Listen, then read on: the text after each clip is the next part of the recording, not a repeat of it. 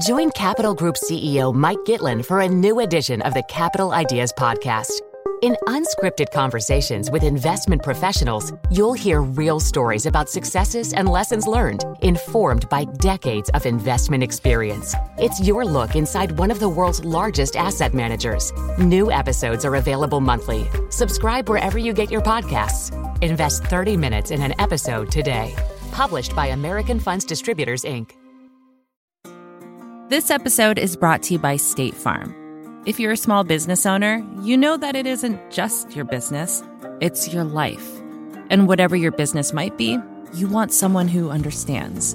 That's why you might want to check out State Farm Small Business Insurance. Why?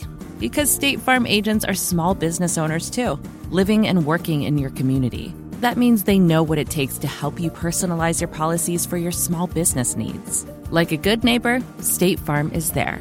Talk to your local agent today. Buddhism is making an amazing claim. It's saying the reason we suffer and the reason we make other people suffer is because we don't see the world clearly. So by clarifying your vision, you can become happier and you can become a better person, a morally better person.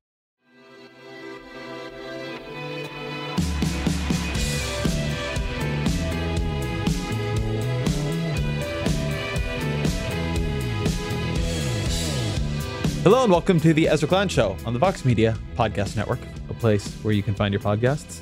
Uh, this is a fun episode. It's actually an episode I've wanted to do for a long time. It's sort of nicely off of the, the typical news and issues we sometimes cover here. Uh, I've got Bob Wright on this week. He's the author of the new book, Why Buddhism is True. He's also the author of a bunch of great books about science and religion. He is the rare author who is really at the intersection of those two topics. He's written The Evolution of God, which was a finalist for the Pulitzer Prize, Non Zero, which I cannot recommend enough.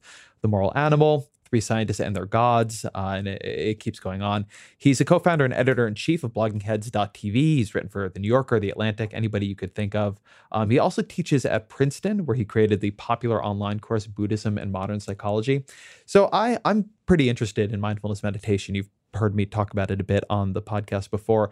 What I really liked about Bob's book, and, and the reason I wanted to have him on, was it's not like most books on this topic. It's not a simple how to meditate guide or why you should meditate guide. It is not about how meditating will reduce your stress level or make your cardiovascular health better. We've gotten into a very life hacky space with that conversation, which is useful. And and if you do if you meditate or want to meditate for that reason, great. This book is really about theories of consciousness, about theories of how the mind interacts with the world, about the ways in which pretty ancient Buddhist philosophies and uh, insights about how we experience the world around us connect to more modern evolutionary psychology research and evidence about how we are built to experience the world around us. This is a book, and in this case, a conversation that is about the illusions we have and what makes us unhappy and what helps us see the world in a clearer sense. Some of that is mindfulness, but but as you'll hear us talk about in, in this podcast, some of it isn't. And mindfulness is by no means a, a, straight line or an easy way towards any of that. So we do talk about meditation. We talk about meditation retreats. Um, i am very interested in what it is like to do these 10 day or longer silent meditation retreats.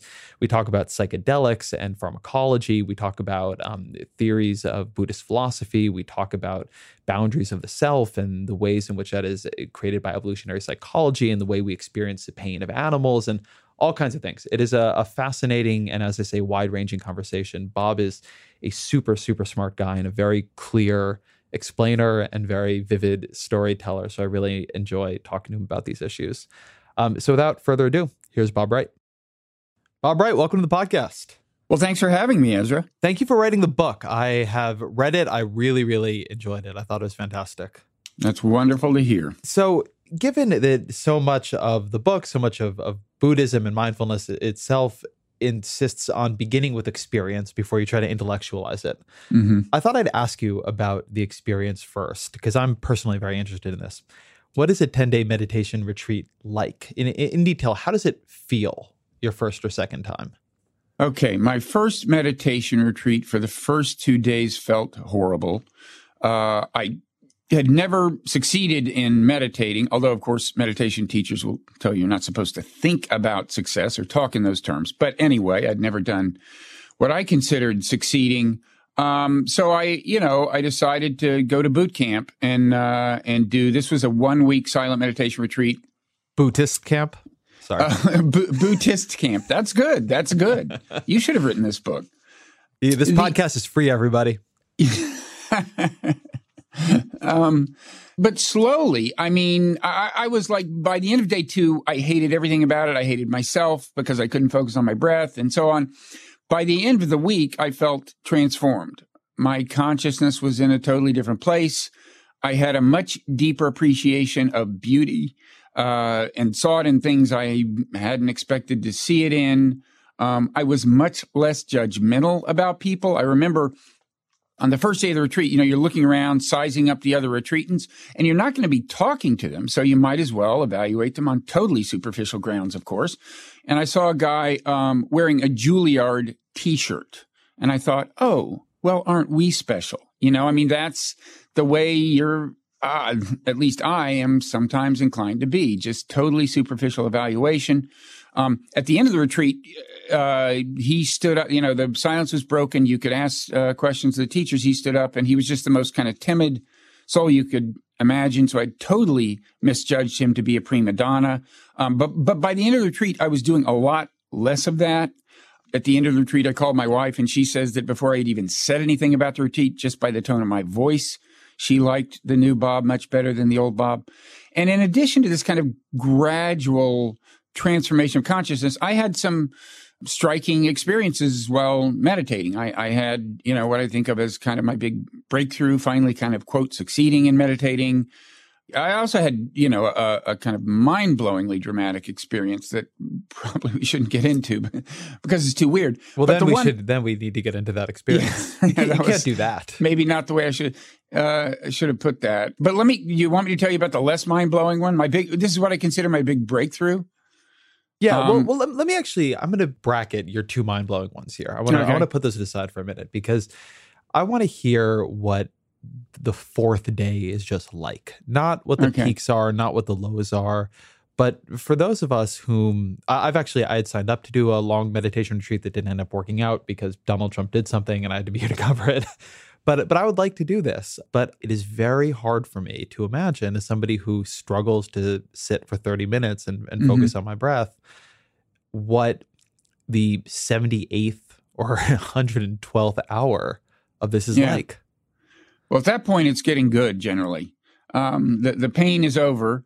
Um, it's not to say you won't have ups and downs. I mean, you can do some pretty deep personal exploration on a retreat that, that may not be entirely comfortable, but your mind is generally in a much calmer state. Um, and calm sounds like kind of nice, but not deep. And yet, being deeply calm just allows you to see things um, that you've never seen in a certain sense. It's a totally different perceptual framework. I remember I was taking a walk in the woods on the first retreat and I happened upon this weed. It's called a plantain weed that I had spent a lot of time trying to kill because it, it infested my lawn. And I just suddenly, um, I, I, I thought, why have I been trying to kill this weed? It looks as beautiful as all the other plants. And at one level, that is a, a kind of a trivial observation. You know, you're just, in a way, it was recognition that weed is a human imposed category. It's not, there really isn't a fundamental difference that's stamped on the DNA of weeds, right? It's just, we, it's a fairly arbitrary category. But the interesting thing was this was such a deep perceptual shift. Uh, it's kind of hard to describe, but you are no longer seeing essence of weed in the thing.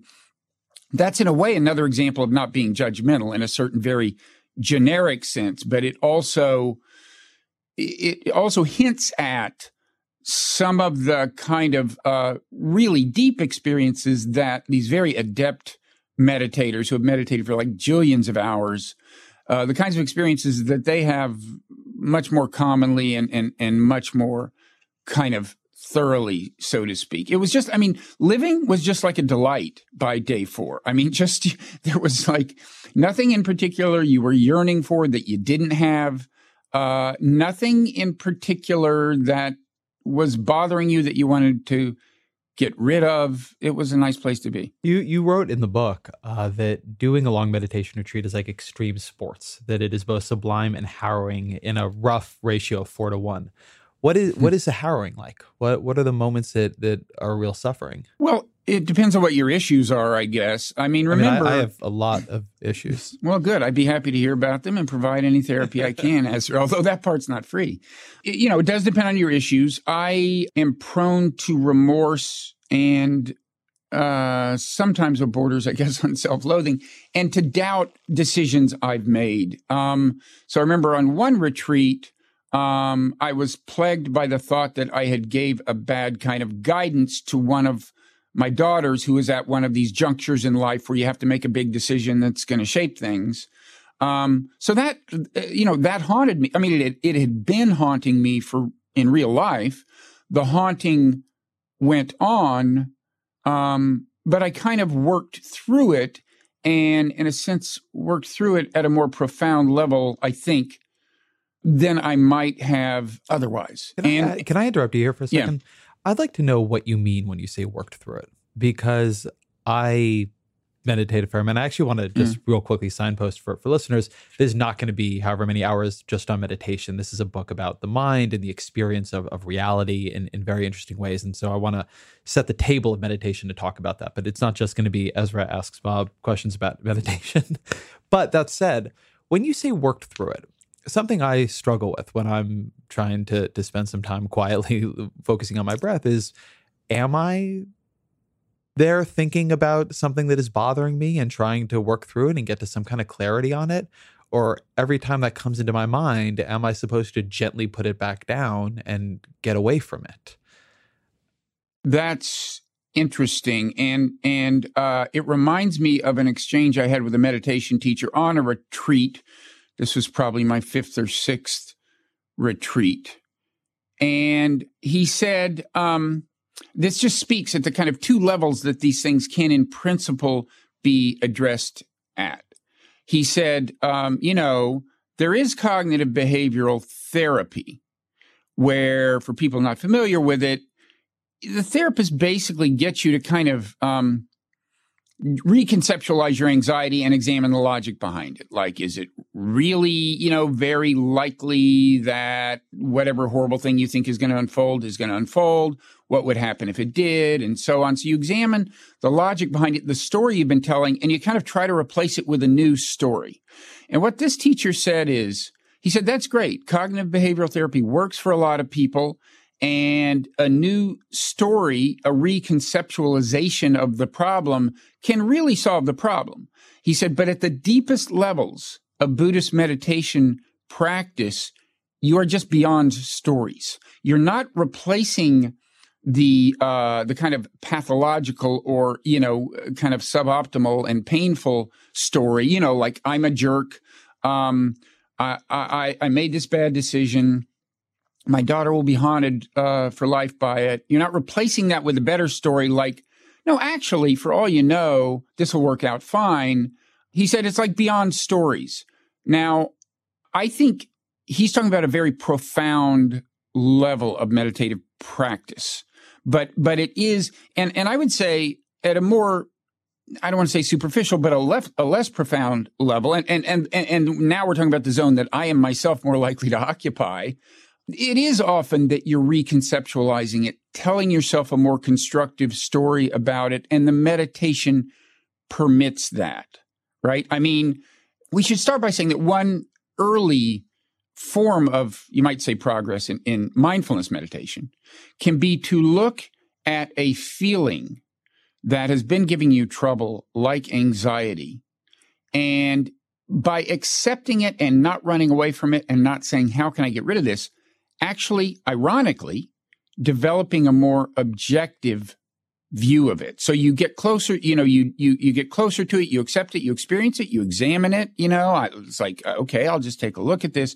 And then you actually get more critical distance and then it starts to lose its grip on you. I mean, I've had experiences where like looking at anxiety was like looking at a piece of abstract art in a museum. It's just, oh, it's interesting, but it no longer has a grip on me. And then it, it often dissolves. But my point is, that phase of getting a little removed from a feeling that has been gripping you lets you let go of the story associated with the feeling, the narrative that has been so intertwined with the feeling of anxiety. Like, I'm going to screw up tomorrow. Um, you know, this is, this is the biggest crowd I've ever spoken to and they, it really matters. And, uh, and, and, and I'm, uh, or whatever, or I made the, the wrong decision. Whatever narrative is tied in with the feeling, if, if you get a little distance from the feeling, that gives you enough space to start, um, telling if you want to replace it with a narrative, which which I, I often do, um, tell a more constructive one and and often a more true one. Like in the case of did I give my child bad guidance? I mean, anybody who's paying attention to the way lives actually unfold will tell you you have no idea. There's just no way of knowing what thing will lead to what. The most seemingly dire circumstances turn out to have great implications given the way life unfolds. That's an actually true story. And looking at the feeling of guilt or remorse or whatever in a different way can leave enough space to to to to let that story kind of uh, replace the old one. So that that feels to me like a, a, useful segue here, and I know I've bracketed the the question of your breakthrough experiences, and I'm, I'm going to keep them keep them bracketed for a minute to to get into this because what what really interested me about your book is I've read a lot of books on mindfulness, and they are traditionally, I think, persuasive how to guides. Mm-hmm. They're about how to do it, about how to experience life in that way. And I would say the bulk of your book, drawing on your background, writing about evolutionary psychology and, and science of different kinds, is much more in an interesting way about Buddhist philosophy. How, whether or not you do this mindfulness stuff, the basic arguments that it is making, that um, this tradition makes, are actually reasonably accurate guides given what we now know about the somewhat confused, illusory way we experience the world. And so I wanted to to maybe go there because you just mentioned the stories we tell ourselves and the ways in which the ones that feel true to us often aren't true. And you wrote in the book that after immersing yourself in evolutionary psychology, that that taught you a lot about your situation but that it didn't make your life any better. That, that knowing how your mind works and why it works that way can actually make your life worse. Right. So I wanted to begin there. Where, what way, what in what ways did learning more about the operating system of your of your own psyche make your life worse? Right. I mean, first of all, you're right. This is not a how-to guide. It's not a how to be happy book. If anything, it's a book about why, if you pursue meditation informed by Buddhist philosophy, you can consider what happiness you do achieve to be a kind of valid happiness in the following sense. I mean, Buddhism is making an amazing claim. It's saying the reason we suffer and the reason we make other people suffer is because we don't see the world clearly. So by clarifying your vision, you can become happier and you can become a better person, a morally better person. And so I'm making the case that the kind of happiness that is promised here is a kind that involves a clearer view of the world and, in a certain sense, a clearer moral view and actually um, better behavior. Now, as for um, how evolutionary psychology led me to feel a need for some sort of solution to the human problem of this sort. So, yeah, I'd written this book on evolutionary psychology, the moral animal, long time ago, in the 1990s, when evolutionary psychology was just kind of surfacing um, as a as a thing with a label, and um, I noticed a couple of things.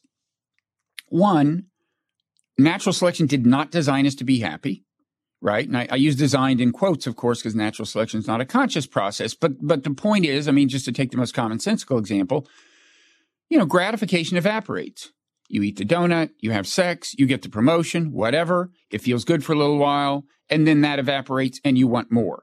Now, that just makes perfect sense for a way that natural selection would design animals because if you imagine the opposite, you imagine an animal just eats one meal and then says, okay, I'm good. I don't, I'm not, hunger never returns. I, well, that animal will starve and not, not get genes into the next generation. And getting genes into the next generation is is natural selection's bottom line, the criterion by which it uh, engineers animals. The other thing I noticed is that we are not designed necessarily to see the world clearly. We have illusions about ourselves. Uh, we have uh, illusions about other people. some of them very morally consequential.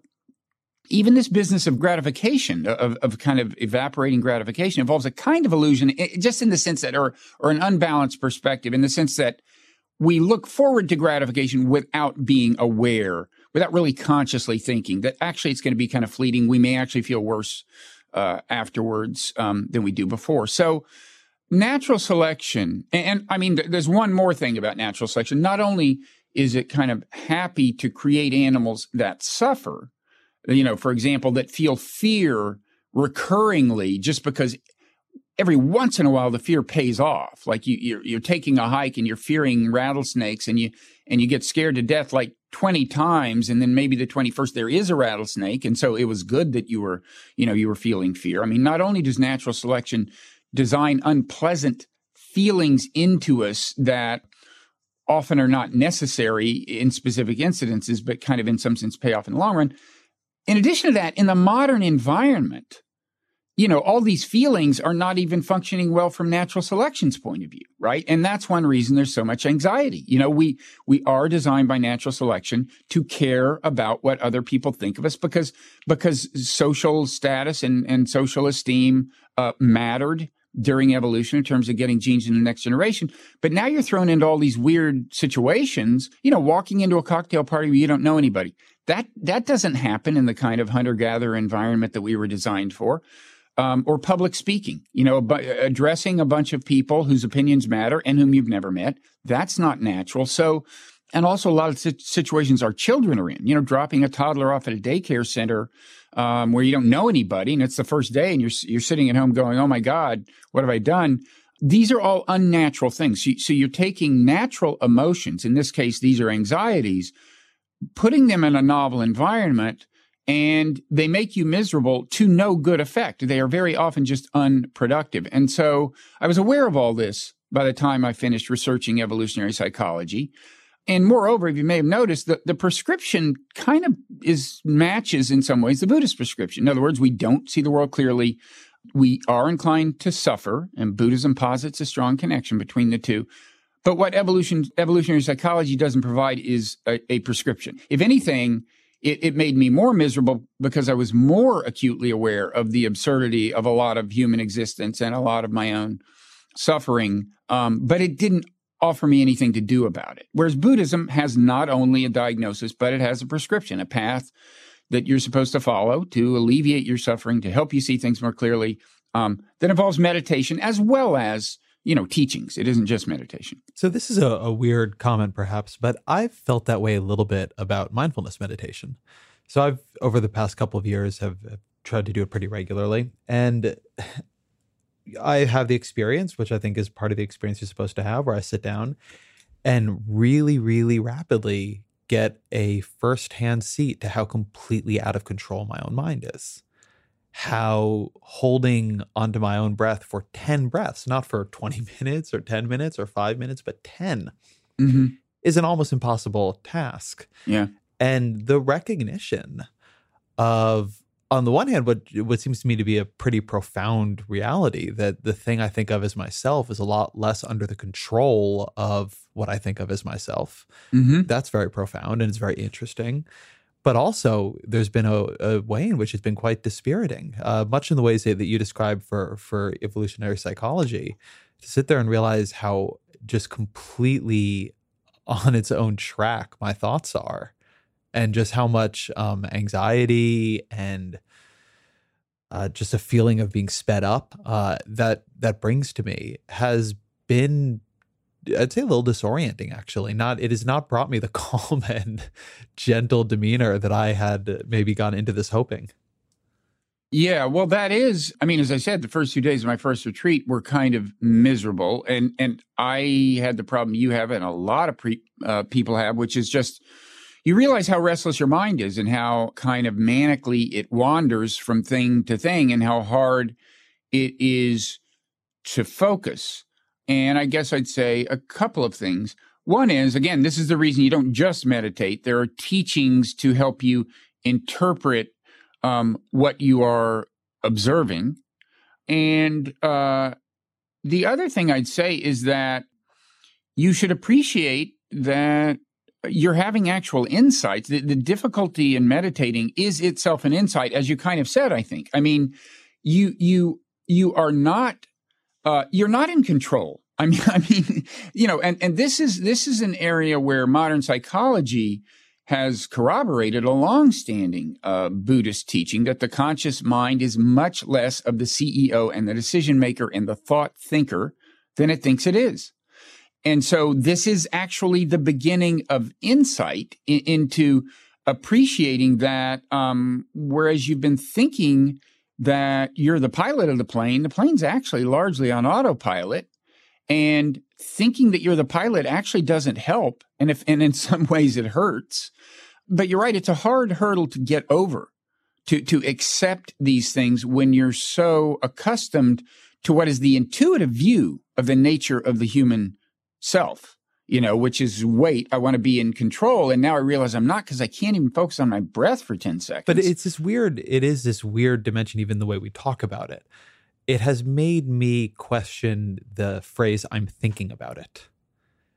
I'm thinking about it, you, I think implies so much directionality. You should totally, you should totally question that phrase. I mean, one thing uh, meditation teachers, even though again, that's the intuitively appealing way that we think about it. It seems like that. I'm I'm thinking, but one thing meditation teachers say, I've heard it on retreats at least, is thoughts think themselves. And now the reason they're saying that in part is because if you get your mind to a state of sufficient calm, and this is easier to do on retreat than via a daily practice, although a, a, daily practice definitely has its rewards and you can, you can reach certain levels of, of, of calm with 20, 30 minutes a day. But on retreat, you, you might get to a point where you just almost literally see the, flo- the thoughts float in from left field, so to speak. And you realize, wait a second, I didn't I'm the, the, the me, the conscious me didn't generate that. I, I am accustomed to kind of g- grabbing it and claiming ownership and thinking myself uh, of myself as its author, but that's not really what's going on. And you know, one reason uh, I, I, won't get into this any more than you want, but but I get into a, a, a model of the mind that is a, a, lot of psychologists like. There's evidence in favor of it. I find very appealing, called the modular model. I want you to, know about my literal next question is tell me about the idea of modules. okay. So, so please get into this as much as you would like. Okay. This is actually a part of your book that I found really interesting, and I it, it, it felt right and I don't emotionally feel like I understand it. So I would love to hear okay. you explain it. A lot of meditators have told me that it helps them make sense of their practice, this modular model of the mind. And here's the idea. And this came largely out of evolutionary psychology because from an evolutionary point of view, what you'd expect is it's not like natural selection sat down and thought, well, what would a, hu- a good human mind be like? Here, I'll design it, you know, all at once. No, it, it, it, it, it kind of it, evolved through accretion. At different points in evolutionary history, different features were built into the mind that were designed to solve different features. So it makes sense that the mind might be not so much a single actor, which is what the conscious self kind of feels like, but actually a lot of actors. So there might be a little module, and and these don't occupy specific regions in the brain. They tend to be distributed over the over the over the brain. I mean, any given module can be kind of drawing on on different parts of the brain, but Maybe there's a module that is in charge of getting you to eat food, right? Animals seem to have one. And maybe there's a module that when you're in the presence of someone you want to impress, focuses you on that task. Okay. And suppose you're at a cocktail party, and I'll bet you've had this feeling. And there's on the one hand, there's this person you'd like to impress, but you can see the hors d'oeuvres right? And you may feel like actually a little conflict. And, and in a way, the less kind of quote important the person is you're talking to eh, by your lights, maybe the more likely you are to perceive uh, the food. And, and you might actually feel uh, conscious conflict between I never these... allow social climbing to get between me and hors d'oeuvres. this is a general life rule. Well, you know, I had assumed that anyone who's achieved your stature would have had it exactly the other way around, Ezra. I'm very impl- you must be a true natural. I think I just got negged. Uh, no, no. I'm impressed. You built an empire. I, am truly impressed. Vox is a great thing. I mean it. Um, but the idea in the uh, in in the modular mo- uh, model is that a lot of the competition, although sometimes you're conscious of it, a lot of it is taking place subterraneanly. So different modules, they're at work, they're trying to, you know, Uh, they're, they're processing information, and and the idea is that whatever thought you're thinking at a given time, that's coming from the winning module, so to speak. There's there's a competition subterranean, and the winning module kind of uh, injects its thought into your mind. And you know, another time you see this is when your mind is wandering. And say you're sitting down trying to meditate, trying to focus on your breath, but your mind's wandering from thing to thing. Oh, I forgot to do this thing for my daughter you might say that that's a module associated with obligations to kin or something. And, and oh, that person over there is really attractive. That's like some kind of mate, you know, seeking, whatever. You, you, you can do this all day. But when your mind is jumping from topic to topic, uh, the thinking is that these are different modules that are being given access to consciousness. And so this, I mean, a lot of, a lot of meditators who have, they've heard teachers say thoughts think themselves and maybe they've actually experienced it. Although this this is, I think, a harder thing to do than to get a, a, a, kind of objective, more objective relationship to your feelings, which I described earlier. I think that that that progress tends to come before a truly objective view of thoughts.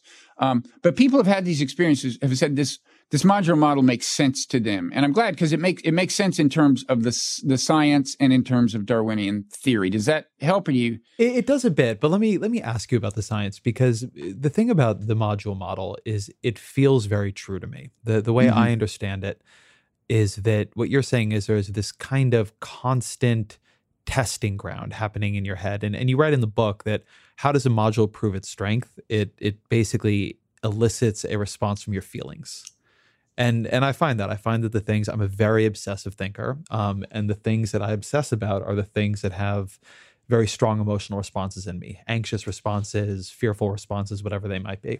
Um, sometimes happy ones too. Uh, but what I don't really understand is when you say that that's connected to to evolutionary psychology, to the science. What what is the explanation for that? Because it isn't clear to me at all. In fact, it feels I am often extremely meta frustrated at myself for the amount of attention I give things that I'm quite sure are unimportant compared to mm. things that, you know, even if I were just taking not my view of importance, but an evolutionary psychology view of importance, I think you would imagine that I would just spend a lot more time thinking about mates or, you know, yeah. making myself look more attractive. I, I could come up with a with a bunch of hypothetical ones, but it doesn't seem to track what I actually obsess over. Well, sure. But again, I mean, as for that part, I'll, I'll, get back to the kind of modules, thoughts, and feelings part if you want. But as for that part, one thing to remember is we are in an environment nothing like the environment we were designed for. You would not expect, I mean, look, for starters, people use contraception all the time. So in that sense, you know, it's like we're not getting genes in the next generation. Contraception is a part of the environment that right away ensures that we are not doing what natural selection, quote, wants us to do, which is fine with me if we define natural selection's uh, value system. But, um, you know, you might see someone and you think uh, this is may, probably more me than you or than most people, but I think I said something that may have offended them. You know, that, that can plague me and, especially if I am not going to see them again, it's it's not quite such a dramatic thing that it warrants an email, where you know, which would just make things weirder. If I if I sent them an email and said, "Wait, did I?" No, uh, and and this is not normal. I mean, remember the environment we were designed for was like the same group of people, 40, 50, 70 people. Those were your society. That was your social universe. You knew them all very well and you didn't like see one and say something and then not see them for six months. You know, it's like these, so, but, and yet you did care what people thought of you. That part is natural. But, but, um, so this is one reason that in the book, I tell the, the evolutionary backstory behind feelings so that people can understand that they should have a certain skepticism toward feelings um, that are plaguing them you know, uh, skepticism about the validity and usefulness of the feelings, because this is kind of a message from Buddhism anyway. I mean, I mean, mindfulness encourages a certain skepticism of feelings. When I said in the book that um, thoughts actually tend to have feelings, however subtle, associated with them. Some thoughts make you feel good. Some thoughts make you feel bad. Sometimes that's obvious you know, the, the, the thought that you might win the lottery feels good. That's obvious. Sometimes it's less obvious, but the claim is that um, thoughts tend to have feelings associated with them and that strength of feeling, whether positive or negative, is the criterion by which the thoughts are admitted to consciousness. I want to emphasize the latter part is my conjecture that that is the uh, criterion of admission. The, a conjecture I'm making in the book. I'm probably not the first to say it. It's just that it's not. I'm not citing anybody. I'm sure other people probably have thought of this, but um, but it it makes sense because remember in evolutionary time, if you want to go back to our most distant ancestors, you know, all the way to bacteria, if you want, there were feelings before there were thoughts, right? I mean, the animals just approach things that are good for them in Darwinian terms, like food and mates, and they recoil or you know run away from things that are bad for them, like predators or, or toxins or or whatever. So feelings they were the guidance system before the human brain, as we know it, started getting built, and it just makes sense that uh, thoughts and perceptions in general would draw on that fundamental guidance system rather than in, in any sense escaping them. And this is this is something that's more and more appreciated by psychologists. Just just the I, by this I mean the intertwining, the fine intertwining of feeling with cognition and perception and thought. But it has been a part of Buddhist psychology for a long time. Did you know the Capital Ideas podcast now has a new monthly edition hosted by Capital Group CEO Mike Gitlin? Through the words and experiences of investment professionals, you'll discover who was their best mentor, what's a mistake they made that changed their approach, and how do they find their next great idea. Subscribe wherever you get your podcasts. Published by American Funds Distributors, Inc. Support for this podcast comes from Constant Contact. If you're a business owner, you already know that it's really, really hard to cut through the noise of everyday life. If you want to connect with your customers, you need to break through the noise. You need Constant Contact. Constant Contact is a marketing platform that makes it easy to reach new audiences, grow your customer list, and connect over email, text, social media, and more. Whether you're a marketing guru or just learning the ropes, Constant Contact offers writing assistance tools and automation features that make it simple to say the right thing at the right time. So get going and start growing your business today with a free trial at constantcontact.com. Just go to constantcontact.com right now. Constant Contact, helping the small stand tall. ConstantContact.com.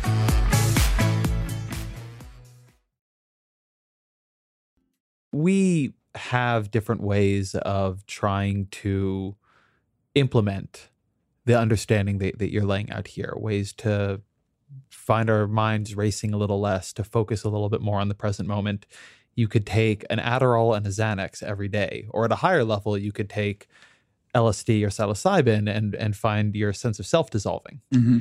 What is the argument? What is the way in which uh, steady mindfulness practice is doing something different or doing something more effective than just trying to address this mismatch between our temperament and our, our world through pharmacology? I mean, first of all, I would say if people have severe problems, they should address them with whatever works. I'm not like anti pharmacology, either, you know, the exploratory kind, psychedelics, although those are, you know, should not be done casually, or the, the therapeutic kind, you know, SSRIs and so on. But I think the results are a little uh, different. I'm not aware of a drug whose effects I've heard described that sound like the product of mindfulness meditation when I'm doing it at kind of my most devoted. You know, like right now, I just did a big book tour and my practice is like virtually in a shambles. I find it hard to practice on the road. But when I'm doing, when I'm doing not only 20, 30 minutes in the morning, but supplementing that with, with five, 10 minutes, maybe once or twice later in the day, it's an interesting combination. You know, in a certain sense, a, a buffering from the things that would normally unsettle you, like, you know, emails that might annoy me so much I'd be tempted to reply or or excruciating self-doubt or oh I screwed up or oh I did the there there is in a certain sense a, a buffering in the sense that those things are impacting you less but the sensitivity of the perception is not gone. I had an experience actually on the book tour. Uh, I'd spoken at Powell's in Portland, great bookstore, big crowd, and I had afterwards met a couple of friends, one of whom had helped put me on the path to Buddhism. He lived, he's a professor at Portland State, another one I had known in college. And after the I had uh, coffee with them, I was going back to my hotel room and just felt kind of sad. For one thing, you're going to an empty hotel room, but also, I the truth is, you know, we said we'll see you later. Truth is, I'll probably never see these guys again. And I, I think the sadness I felt was in appreciation of that moment, and I did feel it but I kind of stopped and tried to look at it mindfully. And I think I did succeed in looking at it in a way I would not have looked at it before I meditated. And again, this is hard to describe, but it, it, it's, I was perceiving the feelings that are sadness. I was kind of perceiving them, you know, with a maybe, I don't know, from enough remove or with enough space around them so that they were not going to lead me into a spiral of of melancholy that was going to ruin my evening okay i was i was going to get away from them but i wanted to see them. I wanted to appreciate them because they were significant. This wasn't like pointless anxiety. These these were feelings that actually were commemorating a significant moment. It, it's an equanimity without numbness. That's what it is. It's equanimity without numbness. And i don't i, I haven't tried all therapeutic drugs. There may be some that can give you that but that's when when mindfulness is working at its best, that's the amazing thing about it. That's a really evocative description. Equanimity without numbness. I, have never said you know, it before. I, I, I, don't. I thank you I for the question because I've actually never put it that way before. I, I hope you don't take this wrong way. The thing it actually makes me think about. I have two dogs, and they're very, very, very poorly behaved. Um, they're extremely bad dogs. They sound like my two dogs. Keep going. And I love them very much. But they're, you know, they're rescues. Had a, we've had a lot of trouble getting them over their stranger danger. And the one of the terms I've learned from dog training that I really love is non-reactivity. Mm-hmm. That what you're trying to get is not a difference in the stimuli, right? Like ideally, we'd like to be able to have people over, and we'd like them to be able to, you know, see another dog while on the leash and not be afraid. Mm-hmm. So you're not trying to change the stimuli they're in. Um, you're trying to allow them to have the exact same inputs, but just not feel so reactive towards it. Um, you know, to be like one of those old Labradors who, like, the three year old can pull on its hair and it doesn't care. Mm-hmm. And it's not you know not present. It's just not reacting. And i, I think about non-reactivity a lot in, in, in my own life. I've sort of liked it better than the the term that comes out of buddhism a lot non-attachment right. which has somehow never quite worked for me or i've never been able to to understand it. But it sounds a little bit like what you're speaking of here is you're you're having the same feelings but you're not as reactive to them. They're not they're not as much in the driver's seat yeah, I think non attachment in some ways may become more relevant at really deep you know, way down the path if you're doing more meditating than you or I is doing. I think non-reactive is a really good description for kind of the um, the near-term benefits of mindfulness meditation. You're not reacting unthinkingly to your feeling. You're not blindly following the guidance of your feelings and, and letting them govern your thoughts. You are observing them and kind of deciding whether to get on board in a certain sense. It doesn't always work that neatly and cleanly. But I mean, I remember after my first retreat, um, I came back and my daughters were, they're adults now, they were very young, and they did something that upset me. And I felt this feeling welling up that was like the I'm going to yell at my kids feeling. It was a feeling that had typically made me yell at my kids, but something strange happened, which is that I just saw it coming up. And I thought, you know, I don't think right now I'm going to yell at my kids. And that's the way it works when it works. You're not reactive, you're more aware of the way feelings normally govern your behavior when you're not reflective. And and and that, you know, I think is a fundamental piece of progress and, and in a certain sense deep because what you're doing is looking at the guidance system by which natural selection kind of gets animals to do its bidding and you're deciding whether or not you want to play the game. And I, I say in the book that in some ways, I, I think you can view uh, Buddhist meditation as a rebellion against natural selection. And if, and if it helps you to think of yourself as having this uh, kind of foe, then by all means. But in any event, uh, I do think, you know, the, the word enlightenment is, of course, big in Buddhism. And, and one meaning is like the experience at the end of the path, if you ever get there, if anyone has ever gotten there, and there's controversy over that, but a, an experience of pure, you know, perfect clarity of vision, perfect and complete, you know, whatever liberation, like from suffering. But um, I think enlightenment, it helps to think of a more modest incremental version of it, which is just growing awareness of the way, you know, the levers that natural selection controls us with and and and just seeing them more clearly and deciding whether we, we want to follow them. So this is a, good time, I think, to talk about one of the most interesting questions your book brings up, which is I'm going to use a quote from you here that our intuitive conception of ourself and its bounds is arbitrary.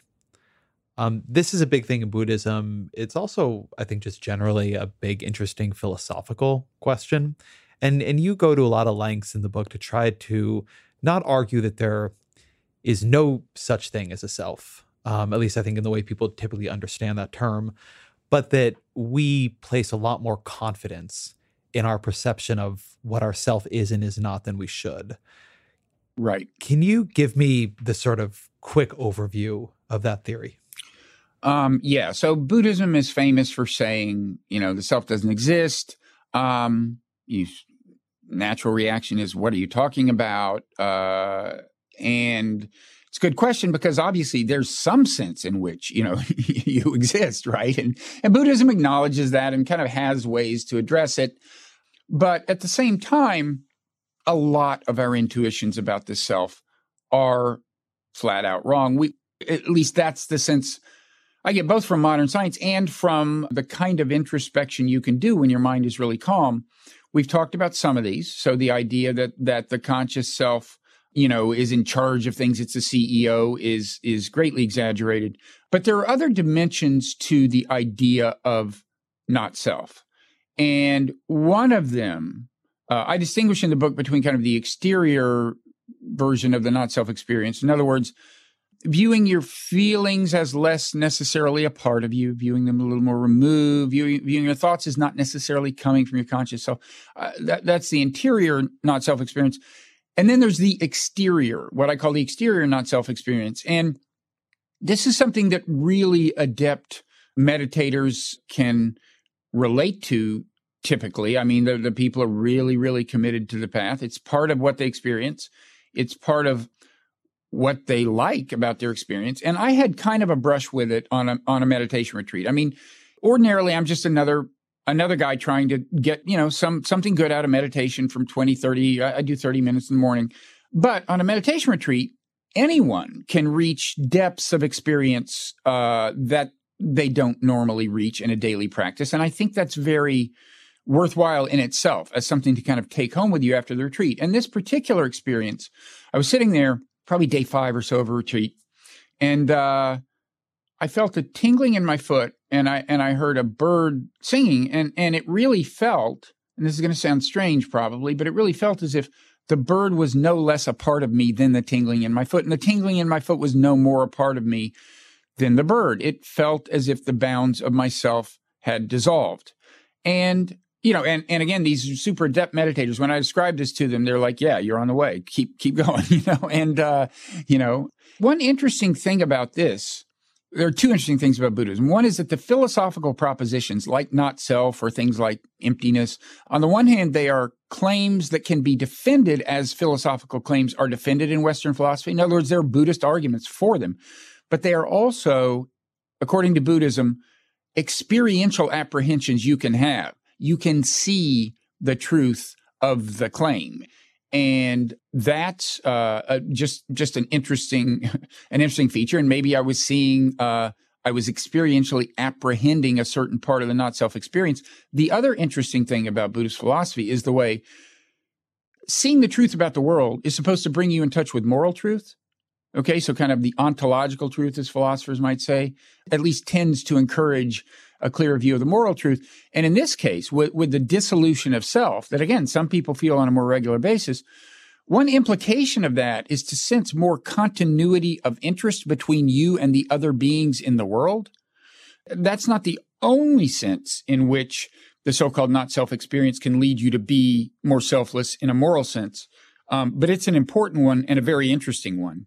And you're right. I argue from a Darwinian point of view that the, it, you are having a morally valid intuition when you start feeling as if you are not so much more important than everyone else. I mean, you know, our own importance is, is a kind of it's something natural selection would naturally build into animals, right? I mean, obviously, it's a dog eat dog world. The one who gets the most genes in the next generation gets their traits into the next generation. So obviously, one trait that's favored is a belief that your welfare and your, you know, is is more important than that of competing animals. At the same time, it's crazy, right? Because it's logically contradictory. We can't all be more important than everyone else. That doesn't make any sense. It's this is a moral illusion that natural selection is built into us.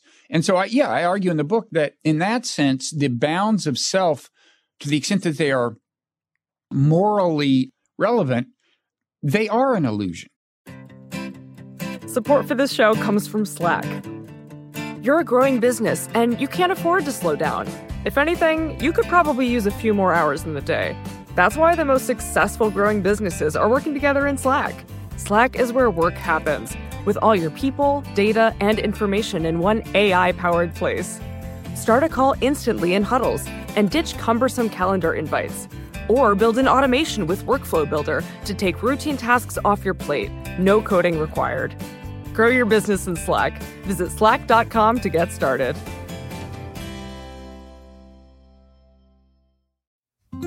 Support for this show comes from Sylvan Learning. As a parent, you want your child to have every opportunity, but giving them the tools they need to tackle every challenge, that takes a team. Now more than ever, educational support tailored exactly to what your child needs can make all the difference. That's why parents have trusted Sylvan Learning for 45 years as the ultimate teammate in their child's educational journey, instilling in them a love for learning and a passion for reaching the next level. And Sylvan's Insight Assessment can identify gaps in learning and areas that could be of concern for your child. It's a 360 degree view into your child's learning that you can't find anywhere else and helps ensure that your child didn't miss something in school that might put them at a disadvantage in the future. And right now, it's the best price of the year at $29. Go to sylvan29.com to learn more and get your child's assessment for only $29. That's S Y L V A N 29.com.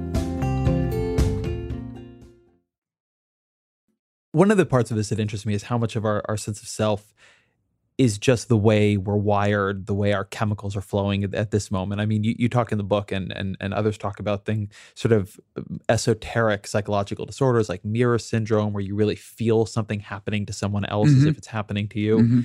Um, I, I, don't talk about this stuff much, but when I was in college, I, I went to UC Santa Cruz and I had um, an experience with psychedelics, uh, which I've not had very much of because it's a little can be a little scary, but where I disassociated and I, for whatever it was, an hour, had a lot of trouble keeping grasp of what was me and what wasn't me. Mm-hmm. Was I also the other people in the room? Mm-hmm.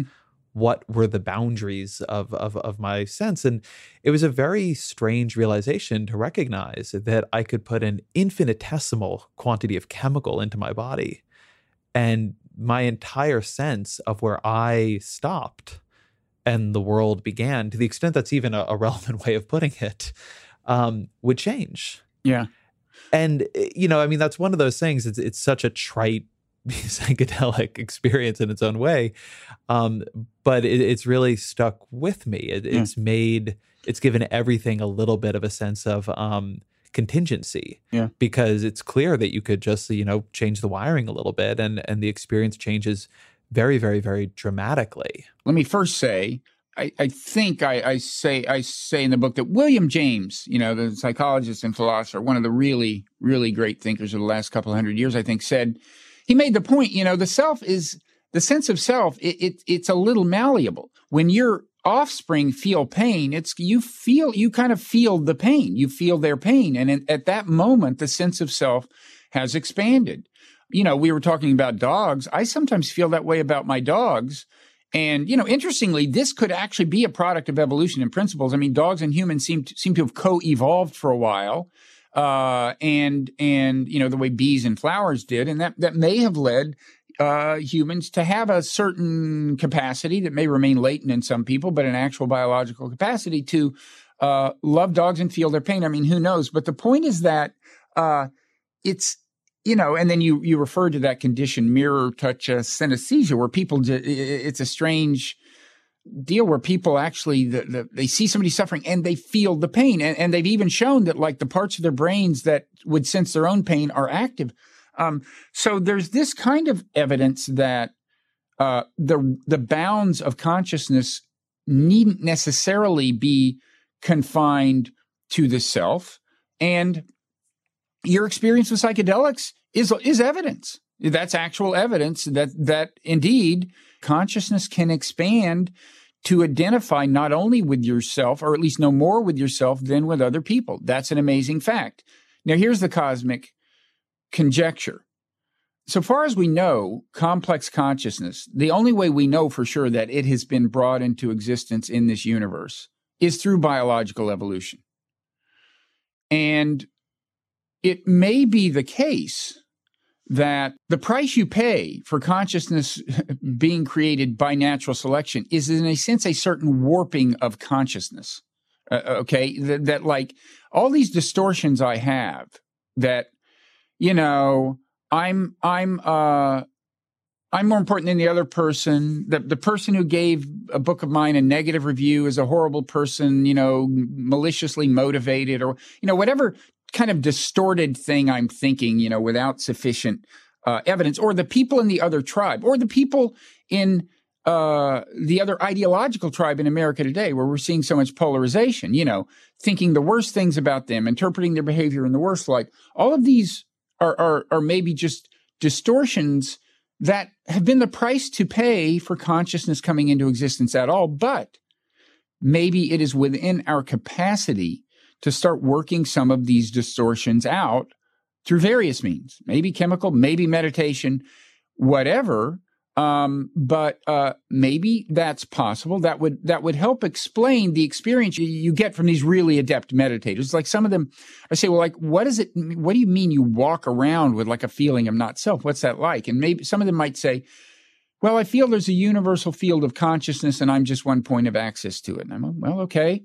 I mean, it could also help account for the fact that when you reach meditative depths, it almost seems as if the natural state of consciousness, I mean, you might think it could just revert to some kind of neutral state where it doesn't care about stuff. That's not quite what seems to happen, judging by what people say and what I've experienced, you know, like on the ninth day of a retreat. Um, it's more like an appreciation of things. It's more like the the the the world is a is a beautiful thing. Now, who knows? Now I'm getting like totally. Well, but this is an interesting. This is something you say at the end of your book that that rang true for me, and I thought was surprising because I'd never, I, I'd never noticed it until you said it. But that the experience of getting up uh, out of a long meditation isn't that you see things as more good or more bad, mm-hmm. but you seem to be a little bit more focused on beauty. Yeah. And that I, I, sort of find like when you're more focused on the stimuli, um, just sort of sensory stimuli, that if I'm just listening, I actually find a lot of sound around me very beautiful. Like mm-hmm. I sound uh, the, the sound of footsteps, I actually think is really nice. Or visually, I actually really love the way Washington, D.C. looks. And if I like get out of my head mm-hmm. and just like look at where I am for a second, I almost always find a lot to appreciate about it. I find that weird. I find it yeah. weird that that would be your the one's reaction to it. Obviously, it isn't the reaction in all cases, right? I um, you could be in places where the sounds are terrible, but but the fact that it doesn't lead you to just total disattachment, right? But to a, a kind of appreciation, I've never really understood why. Yeah, it does seem to be that a calm mind is an aesthetically appreciative mind. And um, I don't understand it either because, you know, I, I always, the first place I look for an answer to anything about human beings is evolutionary psychology. And I can't find an explanation there. And that's why I got cosmic, right? I mean, you know, one of the great unsolved problems is the existence of consciousness. It's not obvious why it's like something to be alive. You can imagine animals that do a perfectly good job of getting their genes in, the next generation and don't have subjective experience. We don't know why it is. We don't know what it is. And so I'm just saying it's conceivable that uh, these meditators who who you know report this ongoing kind of bliss, which is very much grounded in aesthetic appreciation, I think, in a way. Um, maybe that's some kind of default state of consciousness. Maybe consciousness is a good thing, and you've got to, you know, natural selection in order to turn it, get it into complex form via our brains has to inject some bad stuff in it, but into it, but maybe you can work that stuff out. This is crackpot speculation. This is something you should only say in a dorm room uh, you know, after five bombs. Or on hits. a podcast, because no way anybody's listening right. this long into a podcast. Especially this one, probably. Oh, ouch! no, I don't mean you. I don't mean I don't mean the Ezra Klein show. I mean the Bob Wright appearance on the Ezra Klein show. oh, okay, I was being enough. my charmingly self-effacing self, Ezra. No, no, no, it's fine. Um, but but so that one one place that that leaves you a little bit is the work you're talking about here is really a tremendous amount. Um, you know, you say over and over and over again in the book that you know there are these much more advanced meditators than you. You know, you're on a on a book tour about a book about Buddhism, and you're having trouble hewing to a, a meditative practice. I certainly have been trying to be regular about this for for many years now, and you know, I'm only successful in three or four or six month spurts. Is this just too much to ask of people who have jobs, who have um, you, you know, who are busy. I don't seem to know many people who, unless they really are devoted to this in a singular way, are able to hold to the levels of practice that lead to some of the more profound changes you're talking about. Is there a version of this that is lighter, that is really worthwhile, or is this a lot of interesting, profound truths, but perhaps mindfulness meditation is too costly in terms of time, in terms of dedication, a way to get at it for it to be realistic for most people? Uh, yeah, there's a couple of answers. Some of these meditation apps, some people find helpful as maybe a kind of a shortcut that makes the whole thing more efficient. I mean, there's Headspace, there's 10% happier, and uh, some people report good things from them. Also, I have to admit, I have the luxury of not having to report to any place. I work at home. I largely set my own hours that definitely um, makes it easier.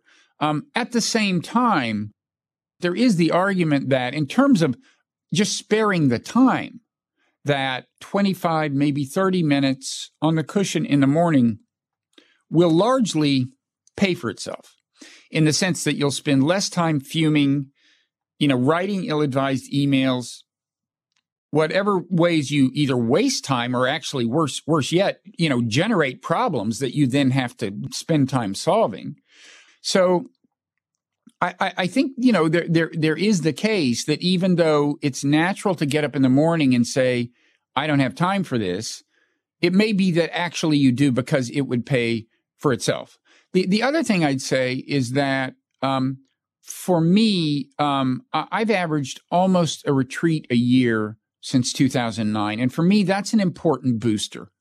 You know, it, it, it, I can definitely feel sometimes you go on and, and, and after eight, nine months or maybe earlier, you know, your commitment starts to fade. Uh, you, you'll still think, yeah, I know it's worth it. I know my day tends to go better when I meditate, but, um, but I just, you know, you'll, a few days in a row, you'll just be, I, I don't have the time, and then you'll, you'll get out of the habit. I find retreats um, useful rechargers. Now, maybe that too is a luxury that not everyone can afford a, a, week every 12 or 18 months. But for me, that's very valuable. I definitely would say I would really encourage people to try a retreat because I think even if it's a one time experience, I mean, it's like your experience with psychedelics. You're probably glad you did it, right? I mean, it was, it was a real perspective changer.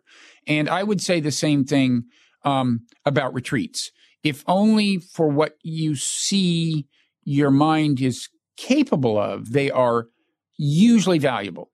Let me ask you a question about retreats because I've talked to so many people who say something along the lines that you do that first couple days were a form of misery and then on day 4 or on day 6, you know, it, mm-hmm. it, it, it turns around. Is it worth doing one or two days? I personally have not gotten much out of very short retreats. Now, I do think I'm an unusually hard case. I have a very, very limited attention span. I'm not a picture of emotional equilibrium. I have a lot of things working against me. As a meditator, some people, uh, you know, get something out of them. They say, I'm glad I did a weekend retreat. I, I have not very often heard people rave about a one day or two day retreat. Um, now, it can be a good way to get to kind of check out a meditation teacher and see if you want to do a longer retreat with them. That's actually my first retreat. Uh, I chose my teachers after doing just a one day retreat. I mean, you just just basically spend about eight hours with them, and, I, and then I thought, yeah, they're worth um, they're worth trying uh, in longer form. You know, for me, it is day three, four, five where things often start to get really kind of interesting and and and deep and uh, and the day before the final retreat can be distracting because you're thinking about the fact that it's going to end or you're starting to think, how am I going to get home or whatever. So I personally find that a week is about the minimum um, for a really, really interesting experience. What do you think people need to do if they've listened to this podcast and they want to prepare uh, to do a sustained retreat? Um, it's a pretty psychologically intense experience. You mm-hmm. talked about it being very harrowing. There are stories out there of people having pretty negative psychological reactions to retreats.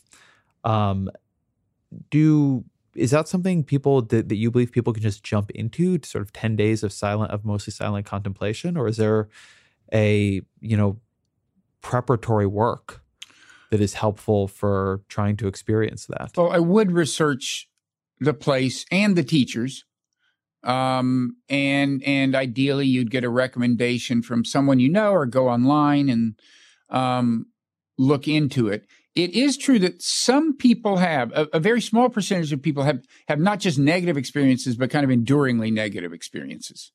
And, and as I said, it's much more common to have some negative experience during the retreat.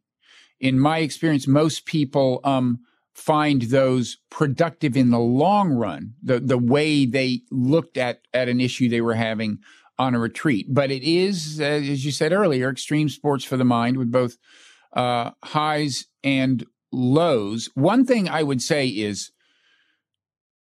do not bring your smartphone. Now, some places will have an official prohibition and some will not enforce it so strongly, but by all means, put your email on auto reply do not bring your smartphone. You should get be getting no news from the outside world, having no contact with anyone in the outside world. You know, if there's some crisis that you just would have to deal with that, that might arise, then have the person who would know about it, have the phone number of the office at the meditation retreat. You know, and bear in mind that at a at a good retreat center, with good teachers, there are people to talk to if things go badly. Typically, um, th- there's a couple of times in the week when you check in anyway, either one on one for just like, you know, five, seven minutes, or in a group with maybe seven or eight people for a 45 minutes where you, you can bring any issues you're having to the attention of the teacher. But beyond that, if you're having a serious problem, they want to know about it. And, and, and they are, um, they are there to help. But I would definitely buffer myself from the outside world as you go in because being off the grid is an important part of the experience. What's the longest of these that you've done? I had Yuval Harari on the show. He's the author of, of Sapiens and Homo Deus. And he told me that he goes on a, a 60 day silent meditation retreat every year.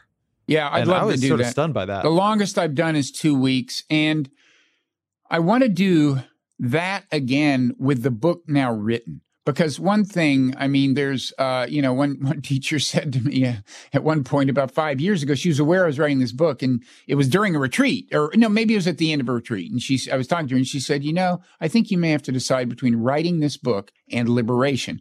And i kind of think that's funny because i don't think i'm a, a very good candidate for complete and utter liberation to begin with although i'm glad that she takes that aspiration so seriously and brings it to every student of hers. Um, but um, i do think that having, you know, always being in book writing mode and thinking, oh, this was an interesting experience. How will I describe this? Or is this worth putting in the book? that's a distraction. And so um, I would like to do at a minimum a, a, a two week retreat without having to think about that. Uh, and, and, and ideally longer if I can find the time. But as you know, it's hard. How does the ideal of liberation and also the ideal of just a more calm, non attached, uh, self questioning approach to life fit with the desire to be engaged in general, but also in, in this era specifically? I mean, you and I know each other not from talking about Buddhism, but from talking about politics more generally. You you you you run Bloggingheads. You know, you were a big participant in, in the debate about the Iraq War. Now we're in this age of Trump, and I know that you've been involved in setting up some organizations or, or some thinking about how to thoughtfully push back against some of the more toxic elements of his administration. How do you see that in terms of having to make a choice between the work you're doing uh, as a journalist and being liberated, how do you see the work you do as just an engaged member of the the citizenry or as a political journalist and wanting to pursue some of these personal ideals and and and different uh, uh, approaches to the world. Yeah, there is a connection. I mean, one one common fear, one question that's asked is: Is there a danger that I will become so kind of contented that I will lose my passion to change the world and lose my concerns about social injustice and world peace and so on? I think that's an interesting theoretical question, but I think for almost everyone, certainly for me, um, I would have to go a long way down the meditative path before it didn't have a positive effect on my engagement with the world. And what I mean by that is, I think a lot of us, certainly a lot of us in America today, are so passionate about what we see as going wrong and so agitated by it that the danger is being too reactive is is is overreacting. I mean, and, and, I mean, you're right. I, I started a thing called mindfulresistance.net. We put out a weekly newsletter. You can sign up and get it. And, and, and right now, you know, it's early days. We're, I hope to build it out and, and make it a resource along other dimensions as well. But the idea, part of the idea, not all of the idea, is that there is a certain amount of what, from even a tactical point of view, is overreaction to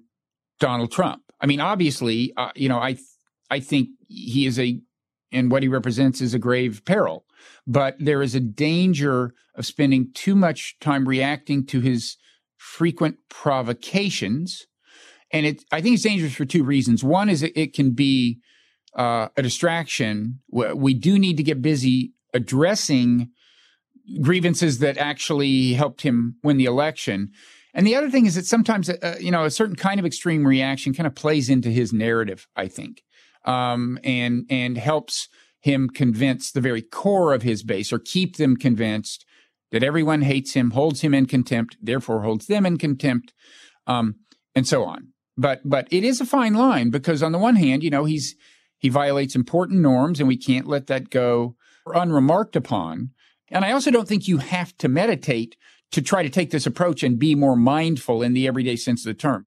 I would like to hear you unpack the specifics of of how of what mindful resistance means to you a little bit more, because I, I hear that at the thirty thousand foot level, but for just someone listening to this, someone trying to engage with it, somebody trying to modulate their own reactions, not just as a as a question of of outcomes, right? I mean, what you were saying there, sometimes it plays into his hands, but what does it mean to try to experience this era, to try to read the news in this era without in, without falling into a million stories, um, without completely completely giving yourself over to it. I find it personally extremely hard to keep that kind of emotional intellectual separation from this moment that we're in. It is hard, and although I don't think you have to meditate to to to take a stab at doing it, I do think meditation helps because one thing mindfulness meditation helps, if you're doing it regularly, is it helps you feel the way feelings are influencing your thought and welling up and just gives you a moment to decide whether you want to get on board with them. So, for example, you know, when you're retweeting, when you retweet something, and, and, and I myself have been guilty of retweeting things that I really hadn't evaluated sufficiently. And this is you know, the source of, of, in a certain sense, fake news on both sides. It's people sharing and retweeting things um, without checking them out. And I personally feel that um, although in an ideal world, people on both sides would stop doing that. I, I actually think it's an area where unilateral disarmament may may be good in the in the sense that I think if even the anti-Trump side gets a little better, more reflective about what they retweet, whether or not that's happening on the other side, I, I think that's good for the anti-Trump side because you quit feeding his narrative. But in any event, if you notice why you retweet something or share it on Facebook, it's driven by a feeling virtually always. And you should you should just ask yourself what feeling is driving this, and is this um, a valid uh, feeling? And and that's one of the areas where um, you know I, I think meditation can actually help. Just thinking about it can help. When you talk earlier about the ways in which we're not designed for the modern world, this has all changed quite a bit in you know just even the 15 years I've been in journalism. And I don't think it's good for us, putting aside even the question of whether or not it's good for the world. I don't know anybody who seems to me to be a better person on Twitter than they are in the normal world. I, I don't know anybody who seems to feel that this stuff brings out their their better angels and it makes it easier for them to to approach the world generously. And and I'll say for me, I don't just mean to say this in the passive voice. I don't feel like it it it it's a better form of me. Right. And yet it's very addicting. Yep. And it's very, you know, you talk about an attachment to a self, you're also sort of curating this other online oh, self oh, totally. that has this constant feedback, instant feedback mechanisms from a whole community, a community that maybe likes one part of you but wouldn't like some of the other parts of you. It's a very complicated space yeah. to be in. Um, I often think the best thing to do is not to play, but also that doesn't really feel, um, certainly in my job, like a like a viable option. Right. Um, no, it's it's potentially toxic. I mean, you can't. I think you can't not play. Uh, you, uh, well, you can if you want, but I I, I think uh, if you take you know seriously, you know, if you're trying to influence the world, you you you want to play. But you're right. Temptations and corruptions are everywhere. I heard you say um, on your podcast with is it Angela Nagle who wrote that book? Uh, uh, uh, kill all the normies. Is that yeah? Eh, eh, so you were you were saying, you know, when you get attacked by the other tribe on Twitter, it tends to make you more extreme. Well, that's true. But it also, when you get embraced by your own tribe, that tends to make you more extreme. In other words, you will tweet things, you will tweet like these sarcastic things yep. about Trump or things that are somewhat oversimplifying about Trump, and you get a ton of positive reinforcement for it. And and look, sometimes look, sarcasm has its place, ridicule has its place. Um, maybe sometimes oversimplification does, but I, I, I do have the view, which I, you know, I can't spell out here and give examples and everything. I do have the view that beyond a certain point, some of these things are actually helping Trump, if not expand his base, at least deepen the attachment of his base um, to him. And uh, it, it's just a constant. It, it's a constant temptation. It may take a commitment like you know, like mindfulness meditation, that's pretty extreme, right? Spending 20, 30 minutes a day on something. Maybe the temptations are so uh, deep that if you want to combat them most fully, you know, you need some kind of discipline. If not that one, then some other one. So, speaking of, of good disciplines, you can get off of Twitter and read. And something we always used to end the show is to ask our guests to recommend three books that they've read that have influenced them that they think the audience should check out. So, of course, aside from your excellent new book, what are three books you'd recommend to people? Oh, this is so embarrassing because you know I, I, I uh, the limited attention span that impedes my meditation keeps me from from reading a whole lot of books that are not part of whatever my um, research is. If you want to go cosmic, you know, get back to some of the consciousness questions. Read this book by Erwin Schrödinger. It, it, it's it's a companion volume. Both of them are very short. What is life and mind uh, and matter, I think, is the other one. Uh, he's he's the um, physicist. Um, you know, a good uh, a good how-to book on uh, meditation, a lot of people like uh, mindfulness in plain English. Um, you know, there, there's an old book called "What the Buddha Taught." You know, from a Theravadan Buddha Buddhist perspective the technique I do, a, a, big American figure was Joseph Goldstein, who wrote a book called The Experience of uh, Insight. That's about Vipassana meditation, which is closely related to mindfulness. So those are some of the the things. Bob Wright, thank you very Thank much. Thank you, Ezra. Thank you to Bob. Uh, that was great. Uh, I, I left with a lot to think about and um, uh, actually like a lot to, to reflect on. I hope you all enjoyed it too. As always, thank you to my producer, Jillian Weinberger, to our engineer, Peter Leonard. The Ezra Show is a Vox Media podcast production, and we'll be back, as always, next week.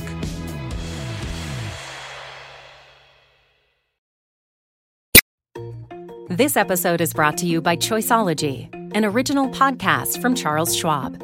Hosted by Katie Milkman, an award winning behavioral scientist and author of the best selling book, How to Change. Choiceology is a show about the psychology and economics behind our decisions.